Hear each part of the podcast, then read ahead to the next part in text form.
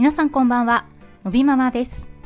えー、本日は最近ちょっとここ数日ですね話題になっている、えー、ことについてお話をしてみたいと思うんですけれども、えー、テーマは、え睡眠実写版。小さな声が集まって大きな声になると思う話。ということでえーと、前回46回目ですねの放送でも少し話の流れで触れましたが、えー、埼玉県議会にて、えー、虐待防止に関する条例というのが、ね、出されまあ、それが本日、えー、正式に撤回されましたというニュースがありました。で、これは、あのそうですね、内容がね、もう非常におかしいと言いますか、子供を育てたことのある方なら、もうどう考えても無理だよねっていうような内容だったということで、まあ、そういうようなことで結構話題になりましたねってことですね。で、これをやっぱ表に出すまで、誰もこれに反対しなかったっていうのが怖いよねっていう話を、えー、前回したんですけれども、どうやらこの,、まあそのね、あの議員の方はその改正案のこの提案する時に執行部にこう相談とか意見とかを求めていなかったらしいというのをニュースで見ました。で、うん、そうですね県民をやっぱね代表する方なんですからあのそういう自覚があるんでしたらねこんな大事なことをこう勝手に決めていいっていうその思考になんかちょっとこう結びついちゃうのがねうんちょっと理解できないなというふうには、まあ、思ったんですけど。で、まあ、ただ今回その県が設置している、え知事への提案っていうまああれですかねあの声を届けるそういうものにあのまあ、1000件とかも多分それ以上の意見が寄せられてでもう圧倒的反対ですよ、反対 もう9割以上反対というような状態で、もう具体的に1007件のうちに1005件はもう反対ですよ。当然ですよ。で、だから そういうことで、まあ、あのね、ちょっと、まあ、そういう流れになって撤回になったんで、良かったと思いますし、まあ、本当にね、あのー、こういうのって、なんていうんですか、その要は民意が政治に反映されたっていうことなので、まあ本当に民主主義がね、機能したっていうことで、とても良かったと思うんですけど、まあ、と同時にもしね誰も声を上げなかったらどうなってたんだっていう話ですよね。もう恐ろしい話じゃないですか。なのであの今回はその声をね上げることの大切さっていうのをちょっと話してみたいなと思うんです。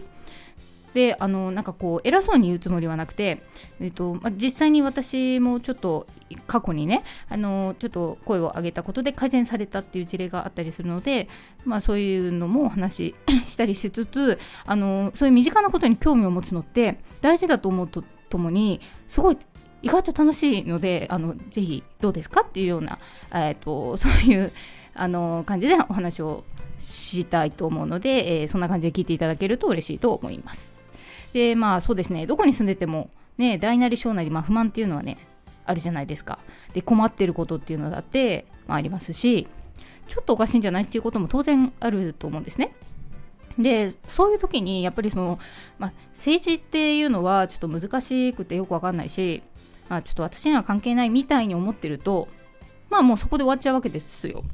でやっぱりこう自分が思うことをまあ、の声に出すとか、まあ、行動に移すとかっていうのはやっぱ大事なことなんじゃないかなというふうに思うんですよね。でただそこでこうただ文句言ってたりとか、まあ、自分だけどうにかしてくれって言ってると、まあ、そういうスタンスだとやっぱ賛同は得られないし、まあ、説得力もないしで例えば私たちはま障害児の親という、えー、立場でそういうことをやっちゃうとで結局やっぱ障害児の親はガーガーうるさいなみたいなことにもなっていってしまうからあのー、3つ要素が私は必要だと思っていて、まあ、やっぱ1つ目は事実として自分が困ったおかしいという思う事実を、まあ、それはあの淡々と伝えることが必要だしで2つ目は自分だけじゃなくておそらく同じ立場の人も自分がちょっと困っていたら多分困っているはずだから、えーとそういうえーと、同じ立場の人の声っていうのも伝えることが説得力が増すと思うしで3つ目にじゃあなんでその問題が起こっちゃったんだろうっていうことでその取り巻く全体像みたいなのとこうなっちゃうんじゃないかなっていうような理由をセットで、えーと、考えるっていうことそして伝えるっていうことが大事なんじゃないかなっていうふうに思うんですよ。であの実際私その以前枯渇の話を、うん、40回での時のね放送でしたんですけれども、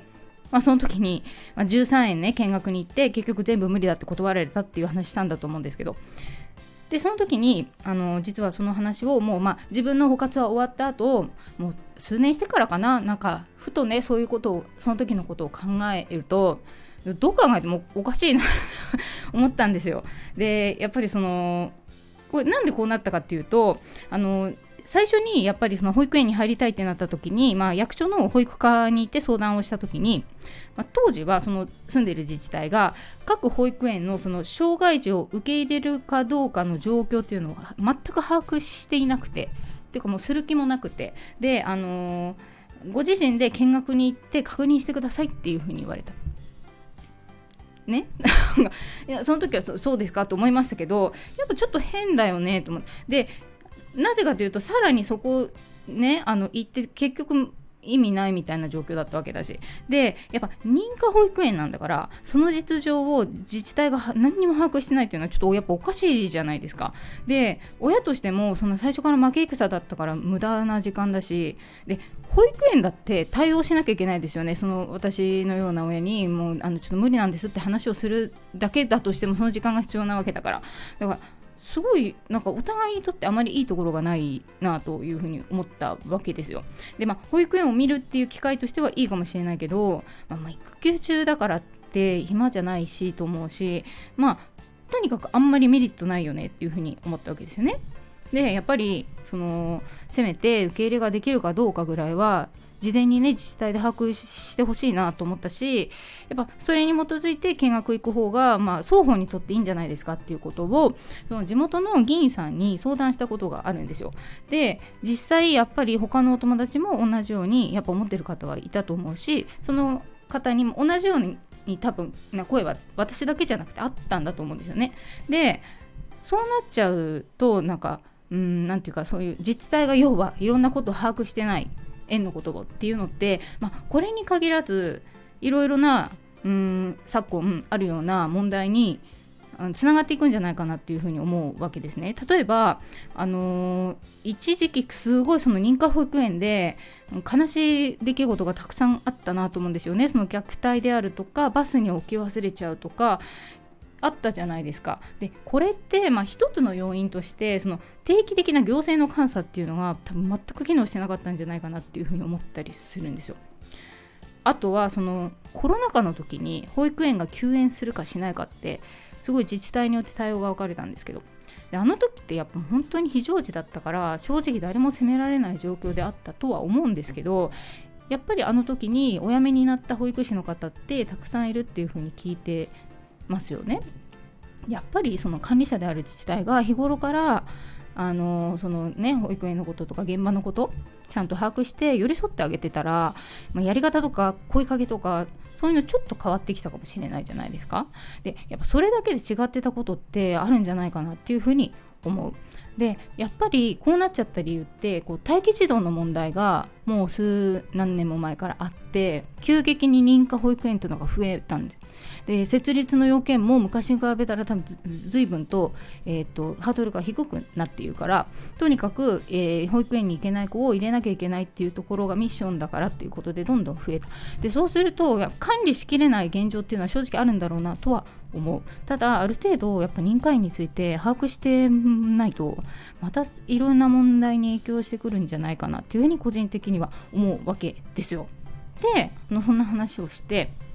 そしたら、まあ、その議員さんがあの継続的にその、えーとえーと、行政にですねそういった話を、まあ、あの訴えていたと、まあ、そしたらその、まあ、ある時去年今年の分今年からかなあの、まあ、要はその自治体があの障害児が、えー、受け入れ可能かっていう保育園があるかっていうところをあの事前にあの、把握するとでそしてあの案内をするっていうスタイルに変わったんだそうですなのであのもう本当に良かったなと思うんですよね。あの結局その自分が大変だったからみんなも大変でいいっていうのもちょっと私は違うと思っているからあの自分が大変だと思ったんだったら変えられるんだったら変えていけばいいと思うのであのそういう意味であの終わったことだからっていうのもちょっとなんか違うなと思うのでまあそんな感じだったんですけど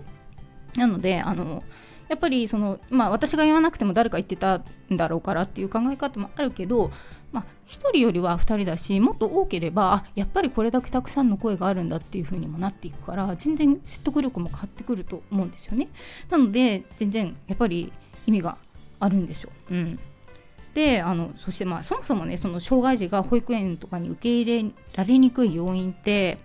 やっぱ一つ大きな要因としてやっぱり人手不足じゃないのって私は思っているんですよね。でやっぱり今の規定って例えばのび太くんの通う年長さんのクラスって30人の園児に先生1人ですよ。配置の基準。30人私あのだから、ね、のび太くんのクラス20人。